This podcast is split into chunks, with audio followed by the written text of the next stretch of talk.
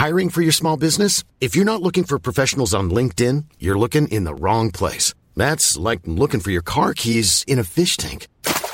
LinkedIn helps you hire professionals you can't find anywhere else, even those who aren't actively searching for a new job but might be open to the perfect role. In a given month, over 70% of LinkedIn users don't even visit other leading job sites. So start looking in the right place. With LinkedIn, you can hire professionals like a professional. Post your free job on linkedin.com slash people today.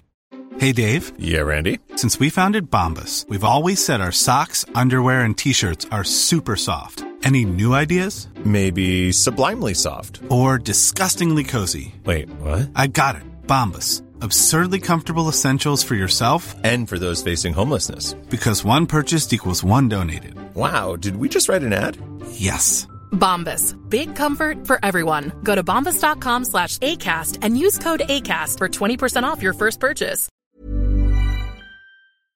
Did you uh, see Sanford and Son last night?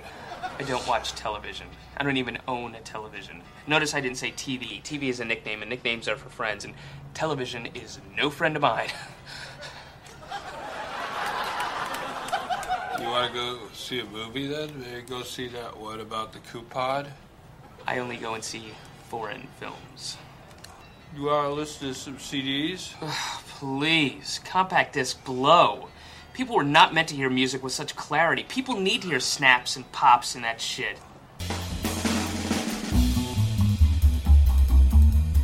The Stream Police podcast is brought to you by OverdueReview.com. Want something more in depth than a sarcastic, pretentious 140 character review of your favorite movie? Read long form reviews of movies, TV, and music from the distant and recent past at OverdueReview.com.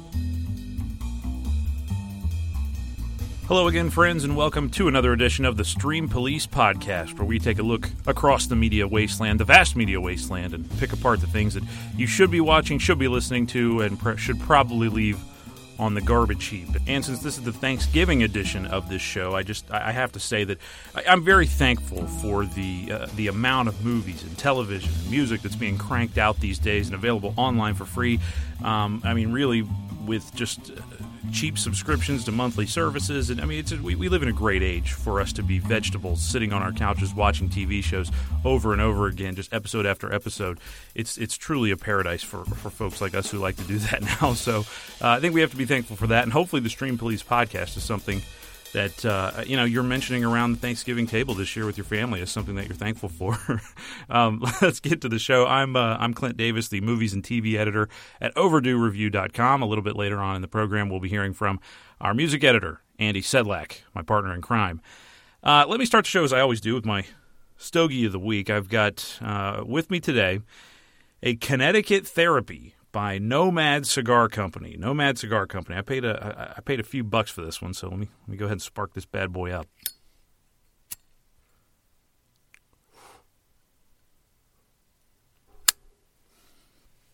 All right. All right. I'm going to immediately say that I don't I don't like the flavor of this one. Just just doesn't appeal to me. Really, just right off the top. Construction very solid. This is very this is a solid cigar, but the taste too bitey, too bitey for my taste. It's kind of like when you drink coffee and like you get that acidy uh, uh, flavor in there if somebody doesn't make it quite the right way. That's that's what I'm getting here. Not this one's not going on my favorite list.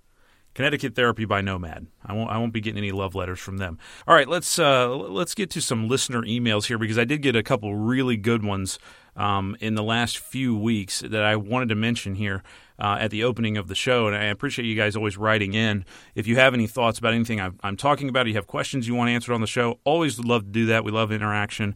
Uh, I know Andy does as well, and he always gives his email address. Mine, though, is theclintdavis at gmail.com. T H E clintdavis at gmail.com. Uh, Tyler P. wrote us up, one of our uh, longest listeners. Tyler P. He wrote in and said that he loved Life in Pieces on CBS after we recommended it here on the show. I talked about how I feel like this is really one of the funniest family uh, sitcoms that's on right now. When I say family, I don't mean like it's for families. I mean it's about a family. Um, and, and th- this show really is just it's it's written so well. Uh, Tyler said quote, I love the easy watch, especially since NBC gave up on Thursday night comedy. And I was thinking about him him saying that because this show is on Thursday nights on CBS. And you think about NBC Thursday night must see TV. It was always just the bastion of great TV comedy. Even if the shows weren't always great, they were funny shows and they were like the important sitcoms of of the day on networks. Uh, but you look at NBC's Thursday lineup right now. We got the Heroes reboot, we've got the Blacklist, and the Player, the one with uh, Wesley Snipes that nobody's watching. So that's the lineup on Thursday night right now. That used to be the spot for like it was 30 Rock, The Office, Parks and Rec, Community. Those were all on at one time. Before that, you had Seinfeld, Friends, Cheers, Cosby Show. Even though I guess we can't talk about that one anymore. Those were all on Thursday night on NBC. So Tyler brings up a, another a good point there. Where can where can you turn now? I guess once again, scheduling on television is not really held up to the standard that it used to be at one point because everyone watches everything a day late or a week late or whatever. So the night it's on maybe doesn't matter so much anymore. Uh, but uh, Tyler also did call me out on something in his email, in addition to saying that he loved the recommendation of Life in Pieces. Um, he called me out on something I said last week on the show. I, I, I talked about, uh, he posed an interesting question to me. Uh, I, I talked about going when I was in Nashville to a, a, little art theater and watching Fantasia on the big screen. I'd never seen it. It was 75th anniversary. Never, I had never seen it in a theater. I'd seen the movie numerous times, but wanted to see it in theater. And I got mad because somebody brought their little kid with them, and the kid was talking the whole time and just t- totally taking me out of it. And the kid was frightened, and it was just not a good. Just don't take your kid to the art theater. Is what I said. So Tyler asked me. He says, "Fast forward five to ten years. Is Clint Davis?" And his wife bringing their kids to watch a re-release of an animated or a young like kids cinema classic. He said, "I don't have a good example. Lion King in 3D already came out, but maybe like a re-release of Pee Wee's Big Adventure. Wouldn't you want to share that big screen experience um, with your kid?" And I had to think about it. and I said, "Yeah, I would. I would want to take my kid to go see. I like that he picked Pee Wee's Big Adventure, by the way." Um, which has always been one of my favorites, and I did review that one on OverdueReview.com a while ago. Uh, but yeah, I, I would want to. So maybe I would be hypocritical. But my answer to that would be that I, I would wait until the right age. I mean, taking uh, it's just taking like a five year. Old. This girl was like four or five years old. Like you could just tell she didn't get it. Now other people had their kids in the theater. I didn't mention them last week, but other people had kids. This this dad brought two of his kids. They were two girls. One you, I think was like twelve. The other one seemed like she was maybe like nine or ten. I'm horrible with ages. They could have been eighteen and, and sixteen, but these these kids totally got it. Like they weren't talking at all. And then after the movie ended, they were even talking like about what different things meant, and they were having a good conversation about the film. And, and you could tell. I mean, there's a huge difference there between like a four year old and, and a twelve year old talking about this movie. So I think it's all about the age. You know, when you're five, when the kid's five, maybe keep them at the big cinema when the the guaranteed kid pleasers come out, or just watching movies at home on Netflix. And then when they get older, you take them to the theater and you talk about the movie and you know, you have to be cognizant there are other, people around, especially at an art theater where people are pretty serious about the movie that they're watching. But Tyler, man, good question. I, I always like being called out on my BS, so I think I had a good answer for you though. One more email. Glenn B wrote us up. Uh, always glad to hear from Glenn. I know he's a he's a, a, diligent TV watcher as well. He thanked me for recommending How to Get Away with Murder. Said that he had not seen the show, and that after hearing me rave about it on uh, the Stream Police, he and his wife ripped through the first season on Netflix, which it is on Netflix right now if you want to watch it, and he loved it. And like I said, I know Glenn is a discerning TV viewer. I know that from knowing him. Um, and I'm glad that uh, that worked out for him. That show continues to engage me every week, and I feel like this second season is uh, every bit as stout as the first season was. And I just, I'm still impressed by How to Get Away with Murder. It's it's just a it's a cool show, and it's just so gripping. Um, and and well done. They've just they've really got a handle on the the tone of that show, the way they want it to look and sound, and the music is some of the best music that I hear on TV every week. And I just I, I love it, love that show. So glad Glenn enjoyed it as well. Um, if you uh, ever want to write us up, again, my email address is theclintdavis at gmail.com. All right, let's get to some films uh, right now. Actually, just one in theaters now that I saw last week that I wanted to mention. Now, two weeks ago on the show, I talked about Steve Jobs, the Danny Boyle, Aaron Sorkin biopic of Steve Jobs. I talked about how much I loved it, loved the film. Uh, to me, it's my favorite movie that I've seen so far in this award season, early on in the award season. I saw another one that rivaled it, but I didn't like quite as much as Steve Jobs, but I really liked it, and I could definitely see it being up for some awards this year. It's a movie called Room, directed by Lenny Abrahamson, and it stars Brie Larson, who you may remember as the sister of Amy Schumer in Trainwreck, which just came out this summer. She's young, she's still a, a very you know new actress on the scene, but this is kind of her big breakout dramatic role. It also starred a young kid named Jacob Tremblay who plays her son in the film. This was a powerful, powerful little movie that was an acting powerhouse from the two of them. Let me break down the movie for you real quick. Again, it's called Room. It is about a mother, young mother, and her son. The son is supposed to be, I believe, seven years old, and she is supposed to be, um, she's supposed to be like 25 years old. They've been locked in this room by a guy who kidnapped. The, he kidnapped her when she was 18 years old. Two years into it, she had the kid. So she's been locked in this room for like nine years. And she's got the kid there with her as well. Now, he's never been outside this room. They're in this garden shed that is just a tiny, it's a tiny room. You can see it wall to wall. It's got a little kitchen, it's got a bed, it's got a heater and all this stuff. It's got a TV.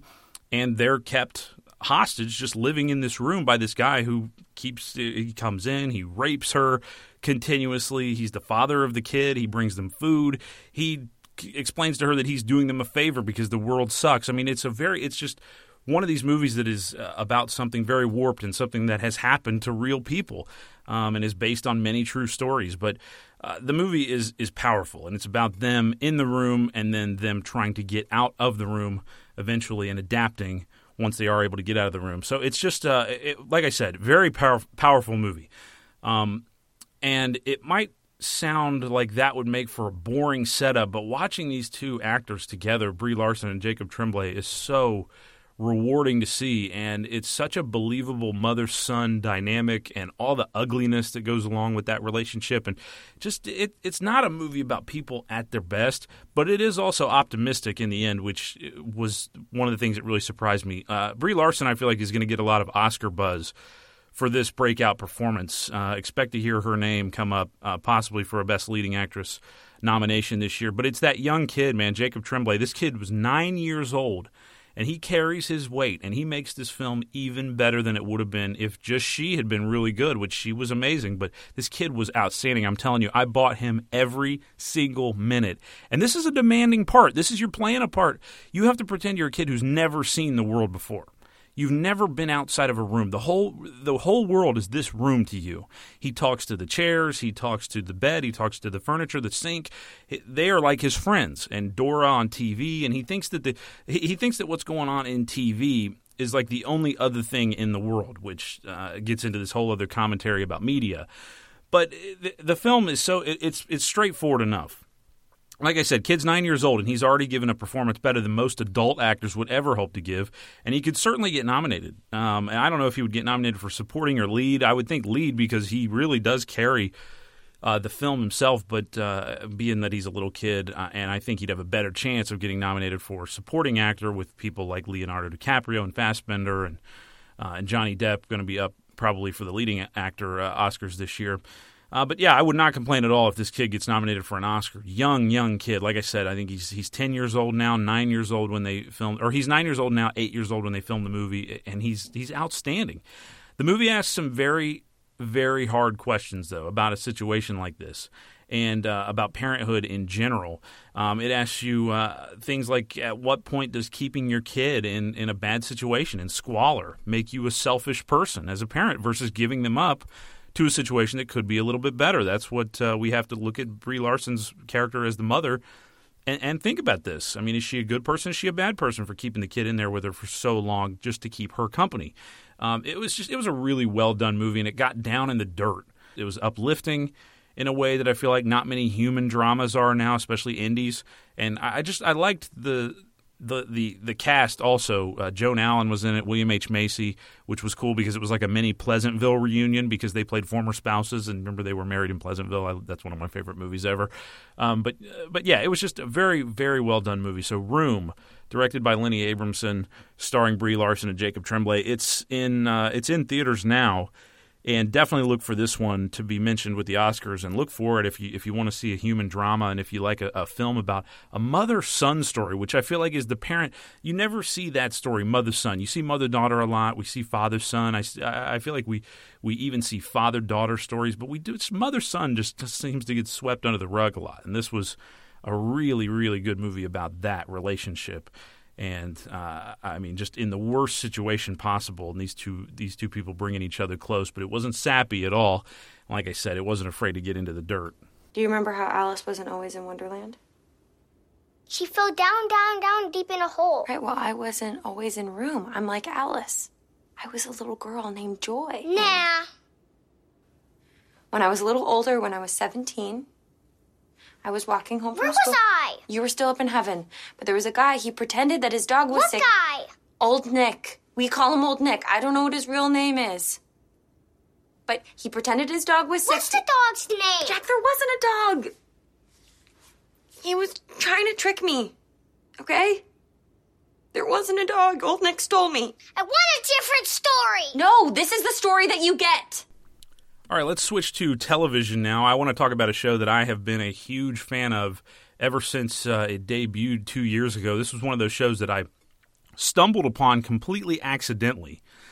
Um, just happened to see it in the the streaming list on Amazon Prime, and I, I was because I was scanning through what shows Comedy Central had and watching South Park, and then I'm done with South Park, and and all of a sudden I see Nathan for You.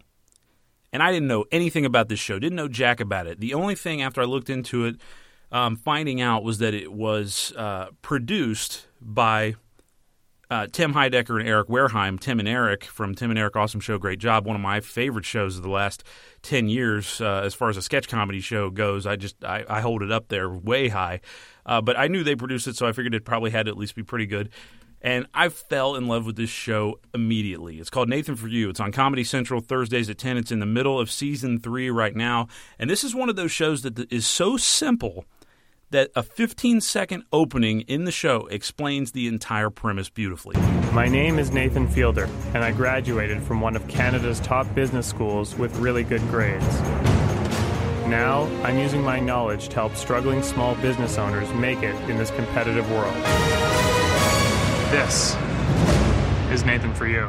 So you've got this guy Nathan Fielder. He's basically like a doofus, very dry, and and the sh- the format of the show is supposed to mirror one of those like Discovery Channel, uh, Fox, TLC, whatever reality shows where like you've got a Gordon Ramsay or some kind of some kind of guy who's like this guru on business or restaurants or whatever it may be or bars and he goes into he goes in to help these struggling business owners and, and becomes the white knight and helps them save their business.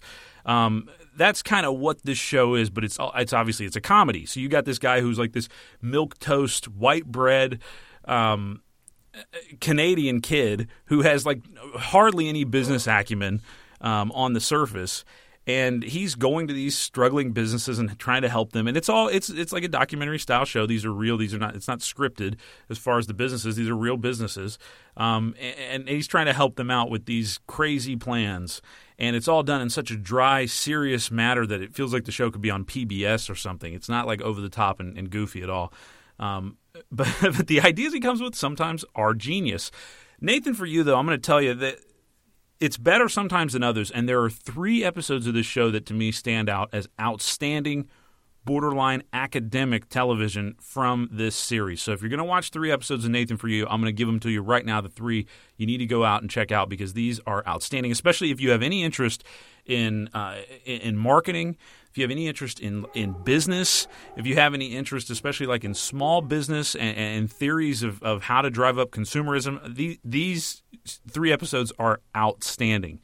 Um, one from each season so far. So season one, first off, there was an episode called Santa slash Petting Zoo. It was uh, a, the, most of the episodes have a slash in the middle. He does two parts, you know, one for 15 minutes, one for the other 15 minutes. This one's called Santa slash Petting Zoo. When I first realized the true genius of this show was when I watched this episode. The episode picked apart the business of taking a, vi- uh, a video and making it go viral. And Nathan Fielder almost showed that it can be like a science. As long as you have the right ingredients, you can make any video go viral. And it's it's like what people will watch on the internet boils down to a certain formula, and he figures it out.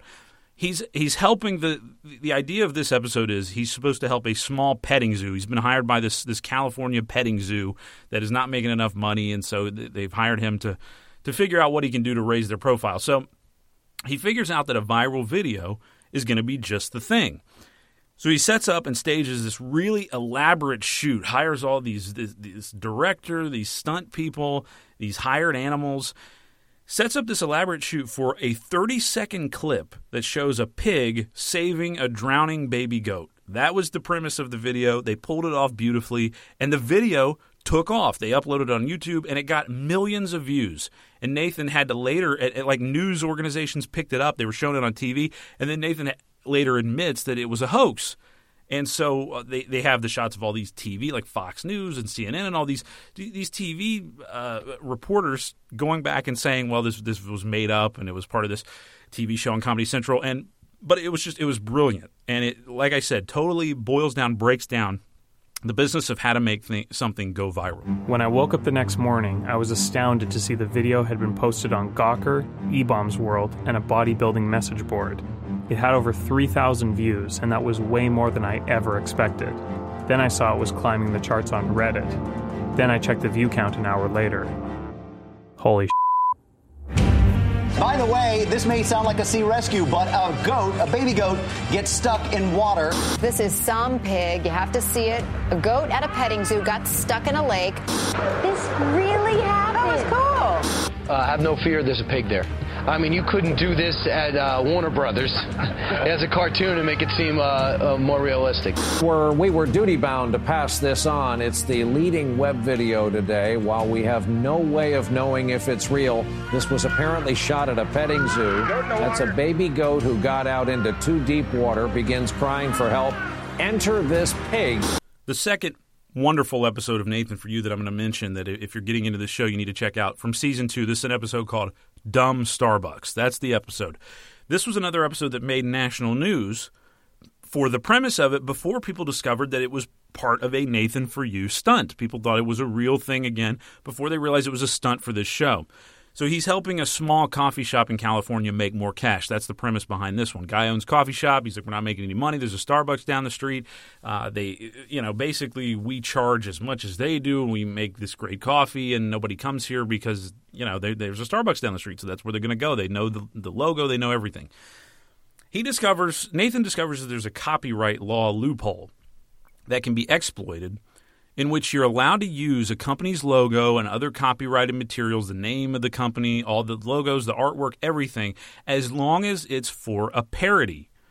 So, so basically, he takes this business and he names the business Dumb Starbucks. He's got the Starbucks logo. He just writes the word dumb in front of it. He's got the same, the mermaid, all that stuff, the green, the white cups, everything calls it dumb Starbucks. He's selling Starbucks coffee for cheap in a shop that looks identical to a Starbucks. The show looks exactly like it, or the, the store looks exactly like it. He makes a ton of money for this guy and eventually has to be forced to stop by Starbucks, who seriously threatened legal action. And I remember when this made news that there was this uh, some dumb Starbucks running in in California and and, and and Starbucks was issuing statements about it. I mean, one of the biggest companies in the world, and it was because it was this show. This was a real stunt done by this documentary show on Comedy Central. Here's a clip from Dumb Starbucks. So I rented a vacant retail space in Los Feliz, California that would serve as the location for the first Dumb Starbucks. Construction began immediately, and it would take at least a week to build the shop. So, in the meantime, I posted an ad on Craigslist seeking baristas with Starbucks experience. And after receiving some responses, I met with the applicants to see if they'd be a good fit. When you're interacting with customers, you know, it's important to have a good sense of humor. Mm-hmm. Do you have a good sense of humor? Yeah, I think so. So, let's see some of that. Hi. Hey, how's it going? How's your day? Great, yeah, it's going well. It's going well. How's the weather? You enjoying the weather? Yeah. Yeah, that's cool. I'm not. It's just too warm. And I'm getting over a sickness too, so it's even more warm than I'd like it to be. That's funny. Uh, thanks. Jeremiah was perfect for the job.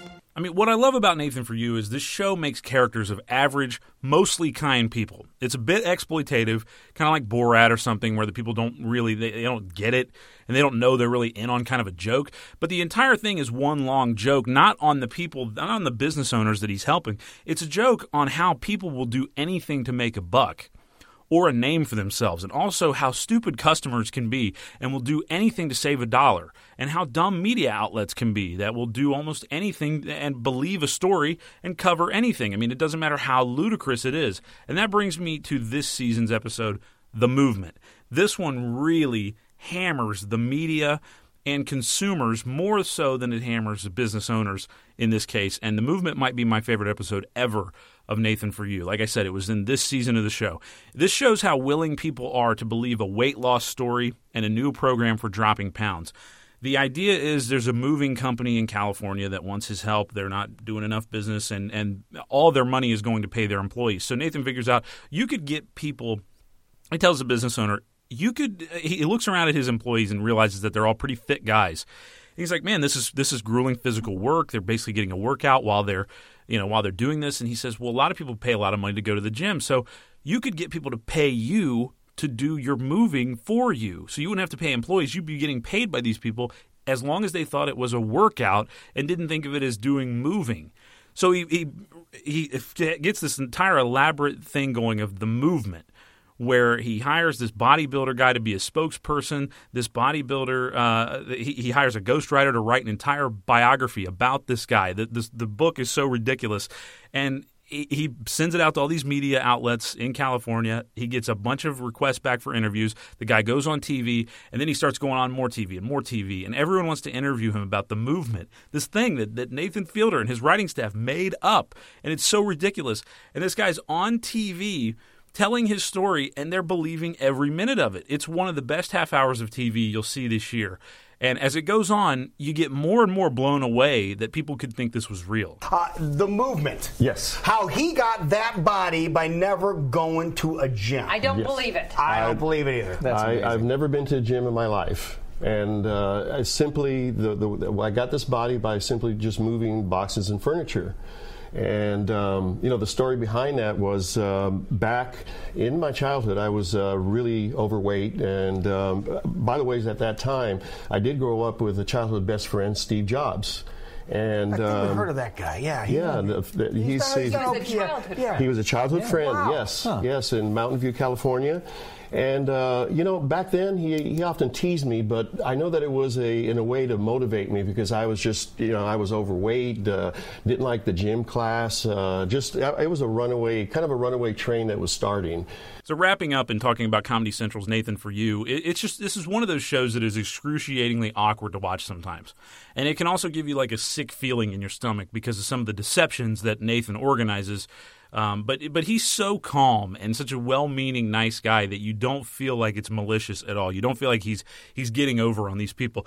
The only times I tire of this show, the only thing I don't like about it are when they try to make Nathan into a caricature like this lonely loser guy. They do that a lot and they'll make him into this lonely loser guy and they'll play that up and I'm just like he doesn't we don't really need that. Those scenes just feel like filler.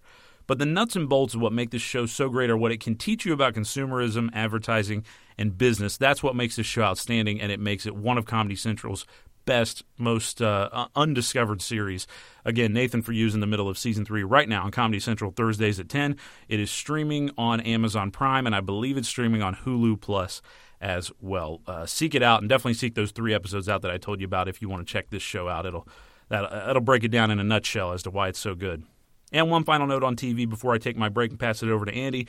Uh, I just I have to mention it again. Fargo Mondays on FX. I keep saying it, but I'm going to reiterate it again. Fargo is the best, most original show on television right now. It's the best show that we've got on TV. It's just it's constantly engaging. The every actor is outstanding. The world is so believable and so unique and it's just it's a it's just a good story that's based in some American truth and then just the rest of it's made up but it's so gripping. Um, and just such a good crime story. And I love this show. It, the thing I love about this show is that it does not try to flaunt in your face like how smart it is And it's not one of those shows like a True Detective or something that gets off on showing you how smart of a show it is. It just exists as it is, and it's just written so well. Um, and they're just they're doing great work. I, I love this show. So again, Fargo Mondays on FX. Couldn't recommend it more. You need to be getting into that. Um, and, and streaming this entire first se- this entire second season, go back and watch it. And if you see the first season out there on DVD, pick it up for Christmas. You won't you will not remiss buying that because it was one of the best seasons of TV I've ever seen. All right, I'm going to go ahead and take a break. Toss it over to Andy Sedlak, our music editor, and we'll find out what he's got to talk about. I'll come back after that, and I'm going to talk a little bit about Netflix. They keep cranking out solid shows, um, three new ones in three weeks that are getting a lot of buzz. I'll give you a take on that, and also I've got a boob tube eulogy for you, a show I've talked about here on the Stream Police. Got the axe this week, literally and figuratively. We'll be back uh, after this. Take it away, Mr. Sedlak. I'm Sandra, and I'm just the professional your small business was looking for. But you didn't hire me because you didn't use LinkedIn jobs. LinkedIn has professionals you can't find anywhere else, including those who aren't actively looking for a new job but might be open to the perfect role, like me. In a given month, over 70% of LinkedIn users don't visit other leading job sites. So if you're not looking on LinkedIn, you'll miss out on great candidates like Sandra. Start hiring professionals like a professional. Post your free job on linkedin.com/people today. There's never been a faster or easier way to start your weight loss journey than with PlushCare. PlushCare accepts most insurance plans and gives you online access to board-certified physicians who can prescribe FDA-approved weight loss medications like Wegovy and Zepbound for those who qualify. Take charge of your health and speak with a board-certified physician about a weight loss plan that's right for you. Get started today at plushcare.com slash weight loss. That's plushcare.com slash weight loss. plushcare.com slash weight loss.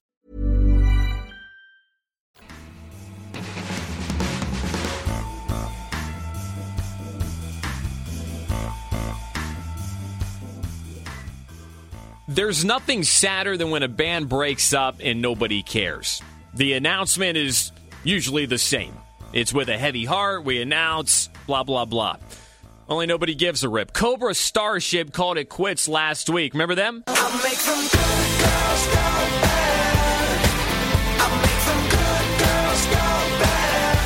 Their lead singer was a guy named Gabe Saporta. He wrote this long, emotional note published on the band's website. I've got it in front of me. I'll read from it right now. Listen to this. I feel like I've lived a hundred lifetimes and that I've learned things that I could have never been taught elsewhere. I was able to connect with people all over the world and from all walks of life. I will take these lessons, experiences, and connections with me wherever I go. Even though it's over, just remember Cobras never say die. No one cared. No Facebook statuses. No tweets of disappointment. The kids weren't worked up. It wasn't covered on ET that night. Perez Hilton didn't even comment on it. I'll bet you didn't know that that band broke up until right this minute. It's sad. Hey, my name is Andy Sedlak. I'm the music editor over at OverdueReview.com. Cobra Starship hadn't released an album since 2011. Uh, there's been sort of a revolving door of musicians in that lineup. The whole thing died a slow death. I did a little research actually. The band got its start when Saporta posted a parody of Gwen Stefani's Holla Back Girl called obviously Holla Back Boy on MySpace. He became buddies with Pete Wentz and was eventually signed to his label. It's like the millennial version of the All American Success Story. I was not a Cobra Starship fan. I didn't like them at all, uh, to tell you the truth. But it struck me that the most memorable tribute to Cobra Starship was written by Cobra Starship. You put in all these hours, the touring, the recording, demands from the record label, the highest of highs, and the fear that it could all end tomorrow. And then when you break up, I remember when Gaslight Anthem broke up a few months back.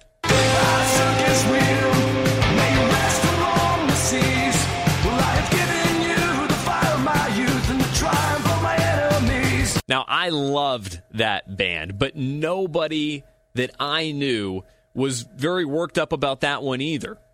Nobody felt like it was the end of an era like I did. It was it was depressing. This band broke up. Nobody cared. It's different for superstars. Do you remember when the White Stripes broke up? People were posting on Facebook. Tributes came pouring in from everywhere. I remember reading one from the Washington Post. Meanwhile, the band members themselves, Jack and Meg, were pretty much emotionless about it. Done. They were moving on. Not like Cobra Starship. Their frontman officiated his own funeral, basically. He says he's moving on to the business side of the record industry, by the way. Good luck to him.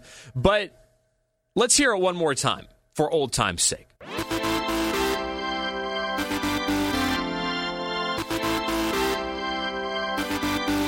I make them good girls go.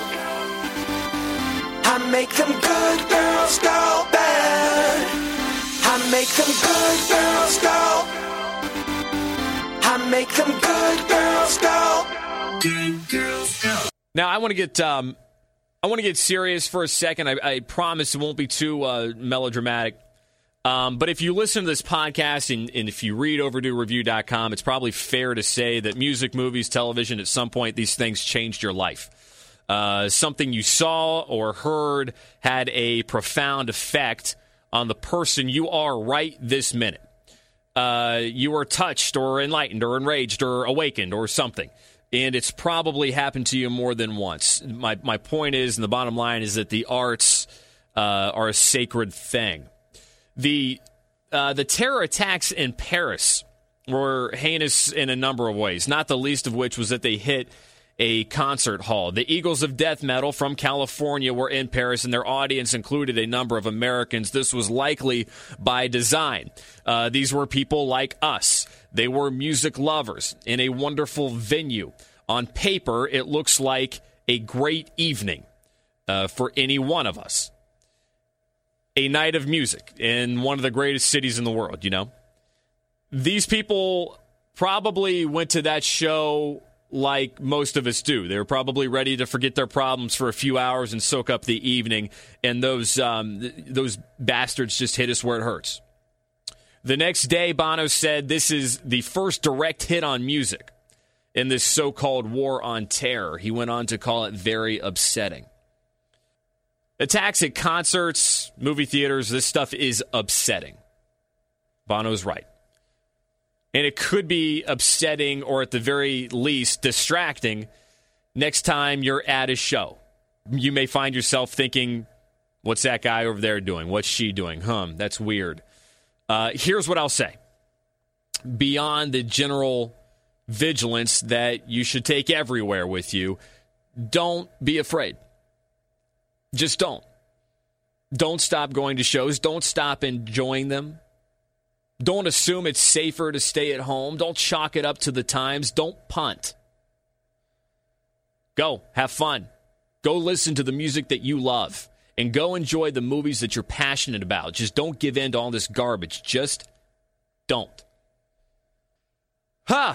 All right. Got to cool off. Okay, where do I go from there? Um, I got an email from Tyler Pigman recently asking me if I've been to uh, to Bunbury in Cincinnati. I haven't, and I'll tell you, I've never been to a music festival.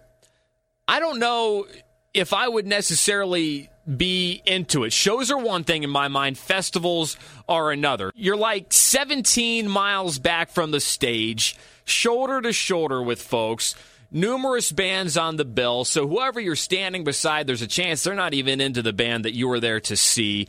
Outhouses, $4 bottles of water, and a chick in front of you on her boyfriend's shoulders. I don't know. It never appealed to me. I should probably experience it. I should probably go to see if, you know, my theories, my expectations, uh, hold up. I may go and have the time of my life. I don't know. But it always felt more like recess than than a concert. Straight up shows just seem more orderly. Maybe I'm no fun. I don't know. I think Clint would agree with me though. And from what I understand, Bunbury's reputation is solid amongst those who are festival goers. If you've been, if you have a take on the festival thing, I want you to to hit me up. Sedlakjournal at gmail.com, S E D L A K, the word journal at gmail.com. So the big release this week Adele has a new album out. My wife purchased it.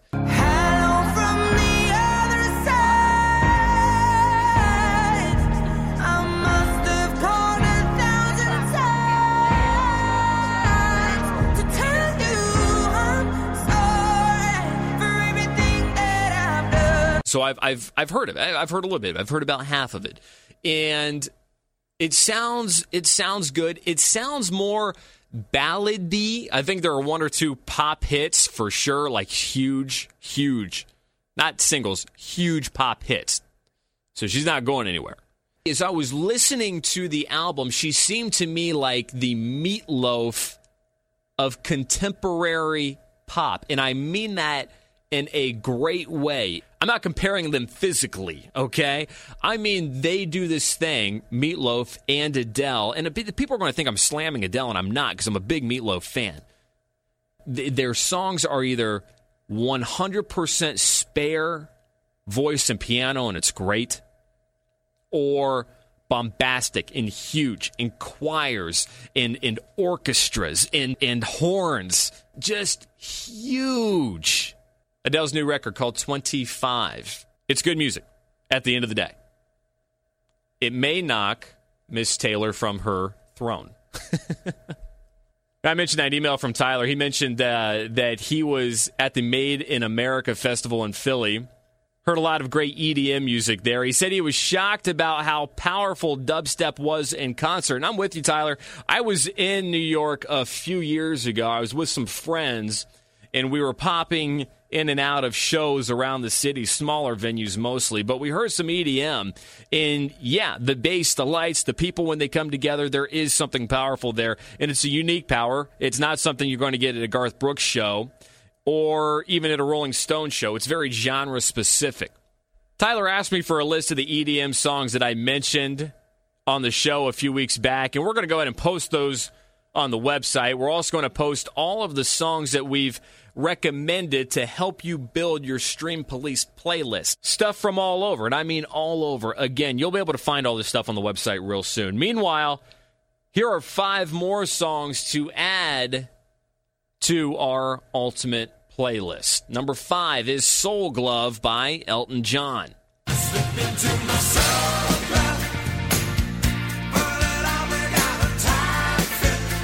Then, How Do You Talk to Girls by Rick Springfield. Yeah, we talk about the girls, girls, girls, and we talk, talk, talk all night.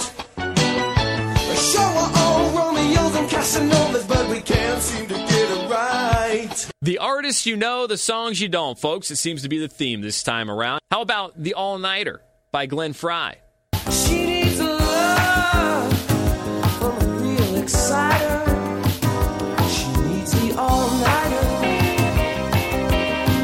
Then Outlaw Women by Hank Jr.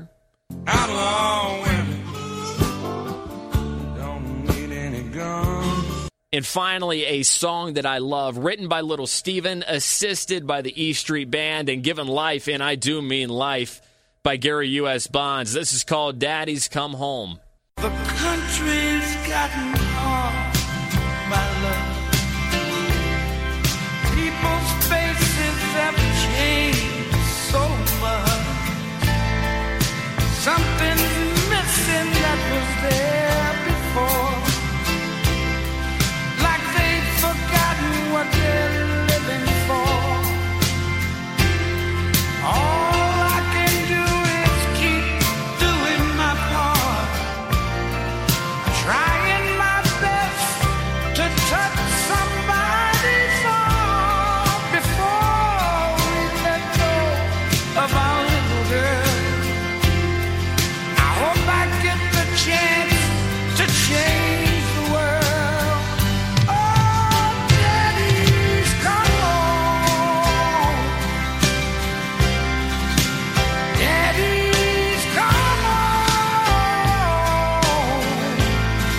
have been listening to that religiously. oh, get into Gary U.S. Bonds. Fun, fun music. Uh, now, I'll leave you once again with the words of the great Kinky Friedman. A genius is somebody who's ahead of their time and behind on their rent. See ya.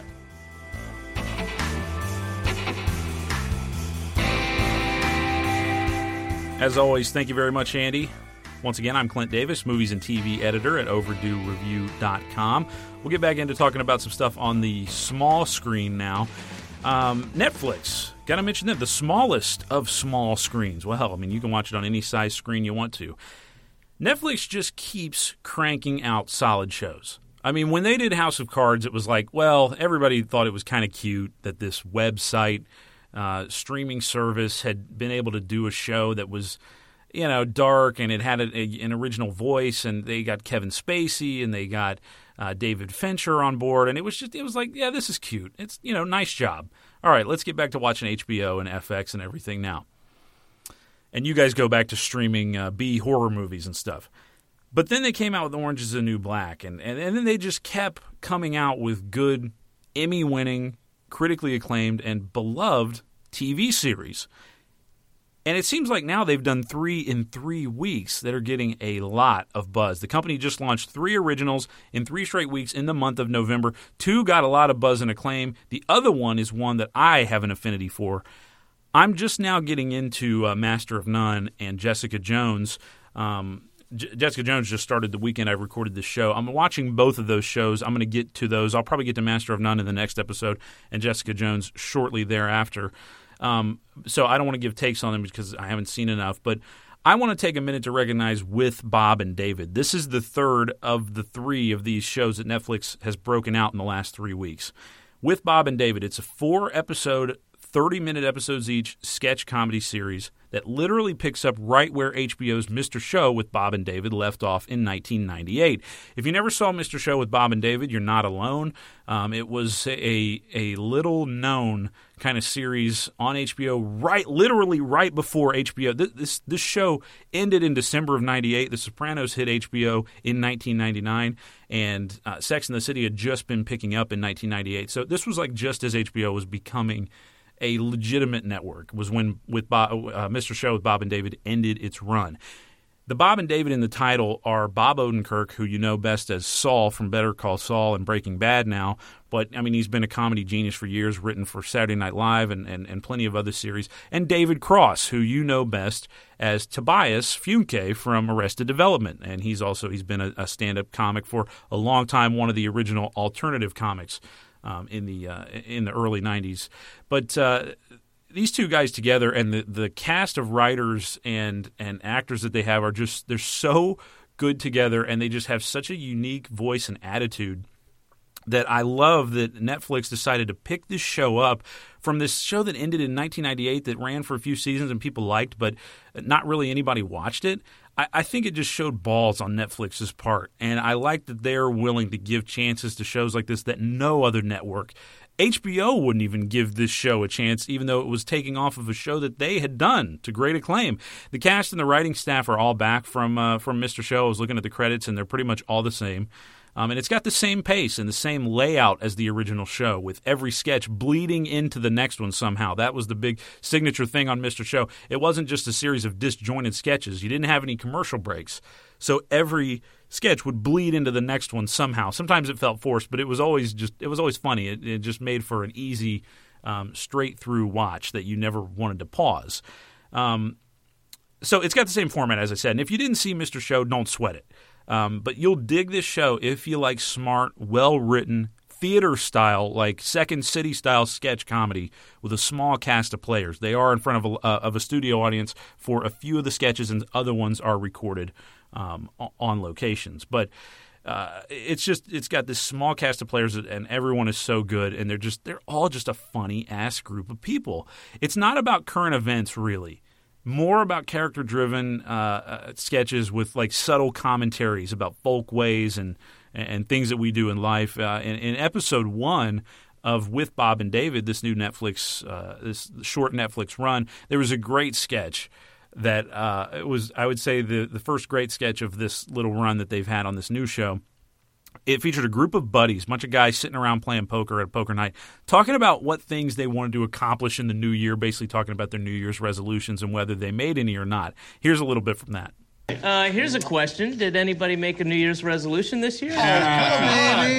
Follow up question. Uh, has anybody kept them? You. I'm gonna give it to you. Yeah, no kidding. I actually put my house on the market. What? Oh, you're doing it. Yeah, I'm quitting my job at the warehouse. I took Brian out of school. I got plane tickets to Hollywood, and I'm gonna do it. Finally, I'm gonna direct big budget, crowd pleasing, award winning films. Awesome, nice. Kyle, that's Yeah, thanks, Good for you, man. Yeah, I'm excited. I'm, I'm sorry. So, Kyle, you're just going to become a major Hollywood director? Yeah, Mike, keep up. Yeah, uh, me, I'm doing it too, man. For real. Uh, No. Tanya's let me take over the basement, sold the truck, got a pallet of bromine. Buddy. I'm gonna do it. I'm gonna start my own cell phone company. Awesome. Oh, that's great. Yeah, you know, simple. Just you know, design a phone, build a phone, sort out the you know cellular signal things. thing, whatever that's called. Yeah, and then boom, tough titties, Samsung. There's a new kid on the block. All right. Good for you, done, Kyle. Joey. You know that Samsung is like a huge company, right? Yeah, I know that. Well, how are you going to outsell them? Because it's going to be a better product, asshole.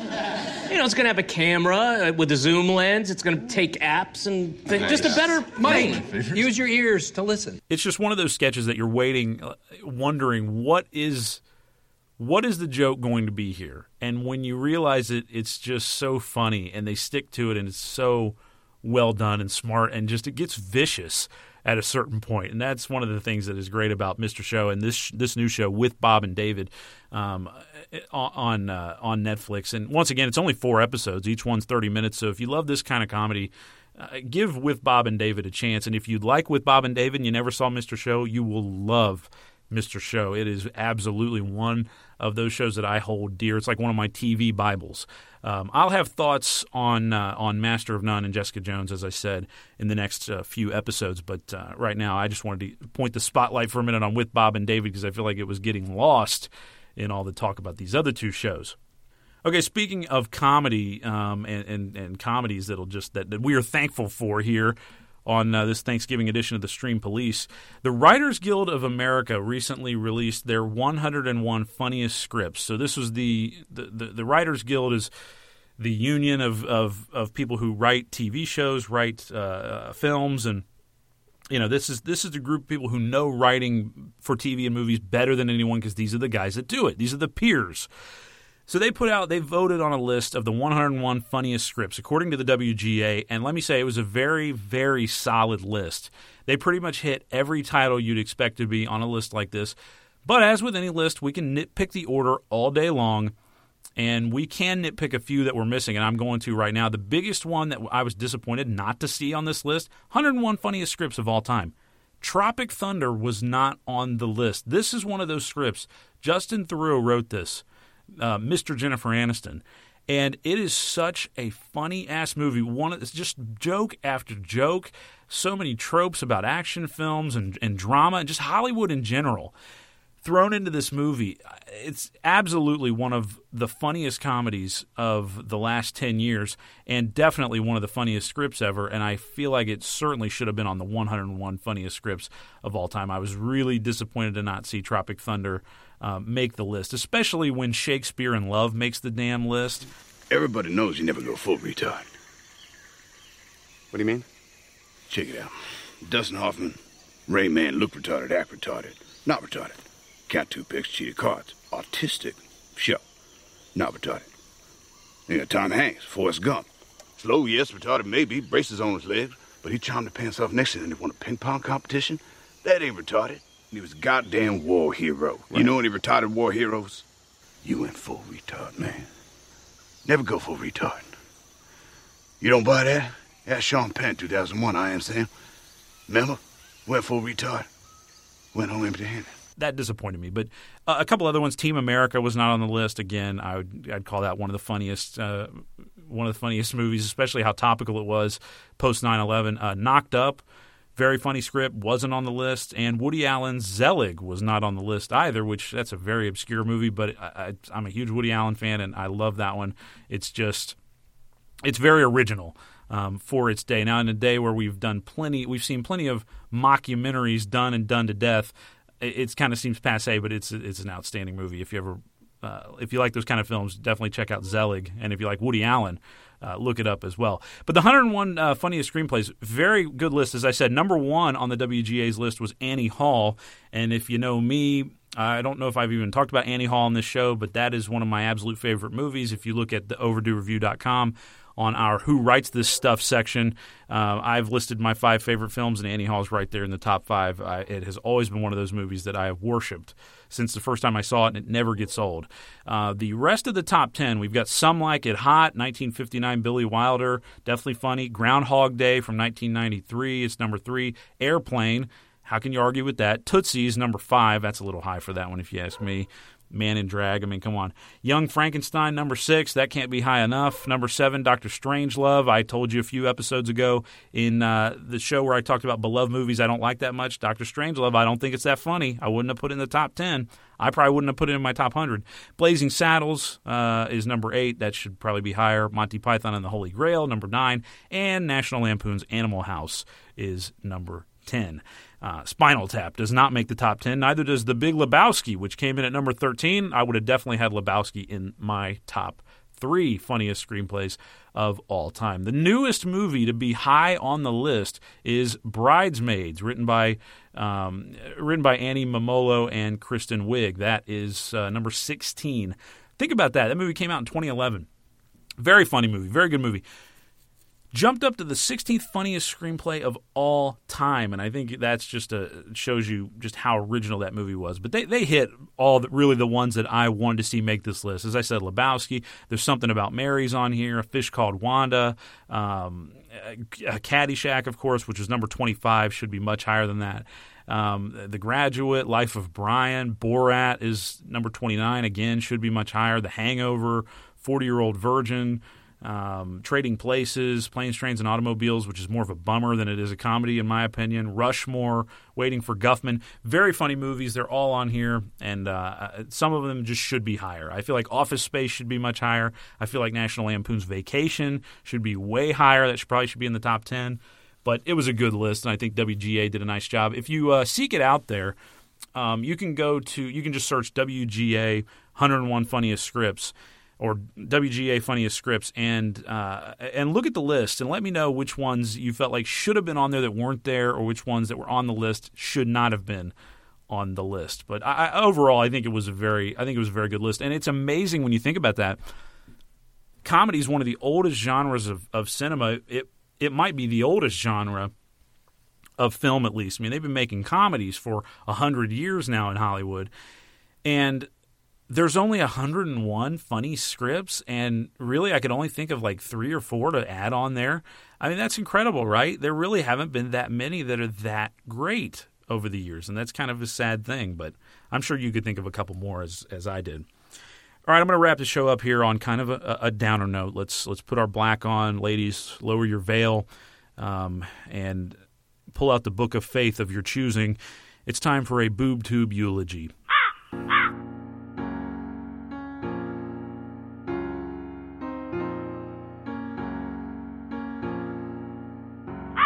Yes, we bid farewell, friends, to another series scrapped in 2015. The Bastard Executioner. FX literally executed this show about an executioner after one very short season. I talked about this show uh, when I gave my fall TV preview. It was one of the 10 shows I listed that I was very intrigued in and interested in. And I watched the show from the beginning and I've stuck with it all the way through. And I was disappointed to hear FX lower the axe on this one, once again, pun intended. But I get it. You know, it's an ambitious show. It's it's probably an expensive make, and it does have its problems, and it's not particularly uh, an engrossing watch that I was like really always just like chomping at the bit to check out the next episode. But it was certainly better than a lot of things that I see on TV, and it had great acting. That's the big strong point of the Bastard Executioner. I hope it launches a couple big acting careers. Uh, this show, though, was Kurt Sutter. Uh, his hasty follow up to Sons of Anarchy. He was the creator of that series. That was FX's most watched series of all time. So they gave Sutter, of course, like an immediate order to let him make this show that he wanted to make right pretty much a year after Sons of Anarchy ended, which is crazy when you think about how fast he got on this show. It's been a season of TV 2015 has where cancellations have been very rare, very few and far between. And Bastard certainly was not the worst thing on TV, but it clearly was not embraced like the network had hoped it would be. So, Bastard Executioner, we fare thee well. Uh, good luck out there in the TV wasteland.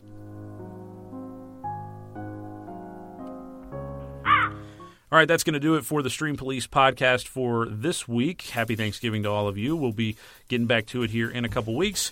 And coming up, we're going to have Christmas movie season. We'll be talking Christmas films. If you want to send me emails with your favorite Christmas movies, um, I'll talk about them, and I'll certainly be talking about some of mine and maybe any good stories that you have about them, ones that you watch every year.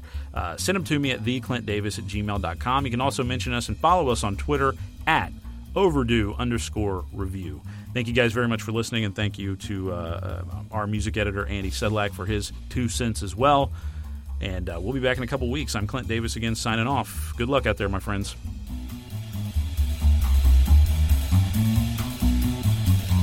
The Stream Police podcast is a production of OverdueReview.com.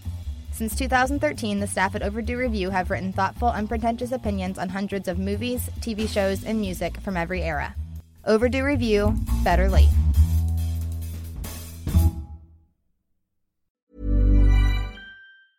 Mom deserves the best, and there's no better place to shop for Mother's Day than Whole Foods Market. They're your destination for unbeatable savings, from premium gifts to show-stopping flowers and irresistible desserts. Start by saving 33% with Prime on all body care and candles. Then get a 15-stem bunch of tulips for just $9.99 each with Prime. Round out Mom's menu with festive rosé, irresistible berry chantilly cake, and more special treats. Come celebrate Mother's Day at Whole Foods Market. Imagine the softest sheets you've ever felt. Now imagine them getting even softer over time. That's what you'll feel with Boll and Branch's organic cotton sheets. In a recent customer survey, 96% replied that Boll and Branch sheets get softer with every wash. Start getting your best night's sleep in these sheets that get softer and softer for years to come. Try their sheets with a 30-night guarantee. Plus, get 15% off your first order at bollandbranch.com. Code BUTTERY. Exclusions apply. See site for details.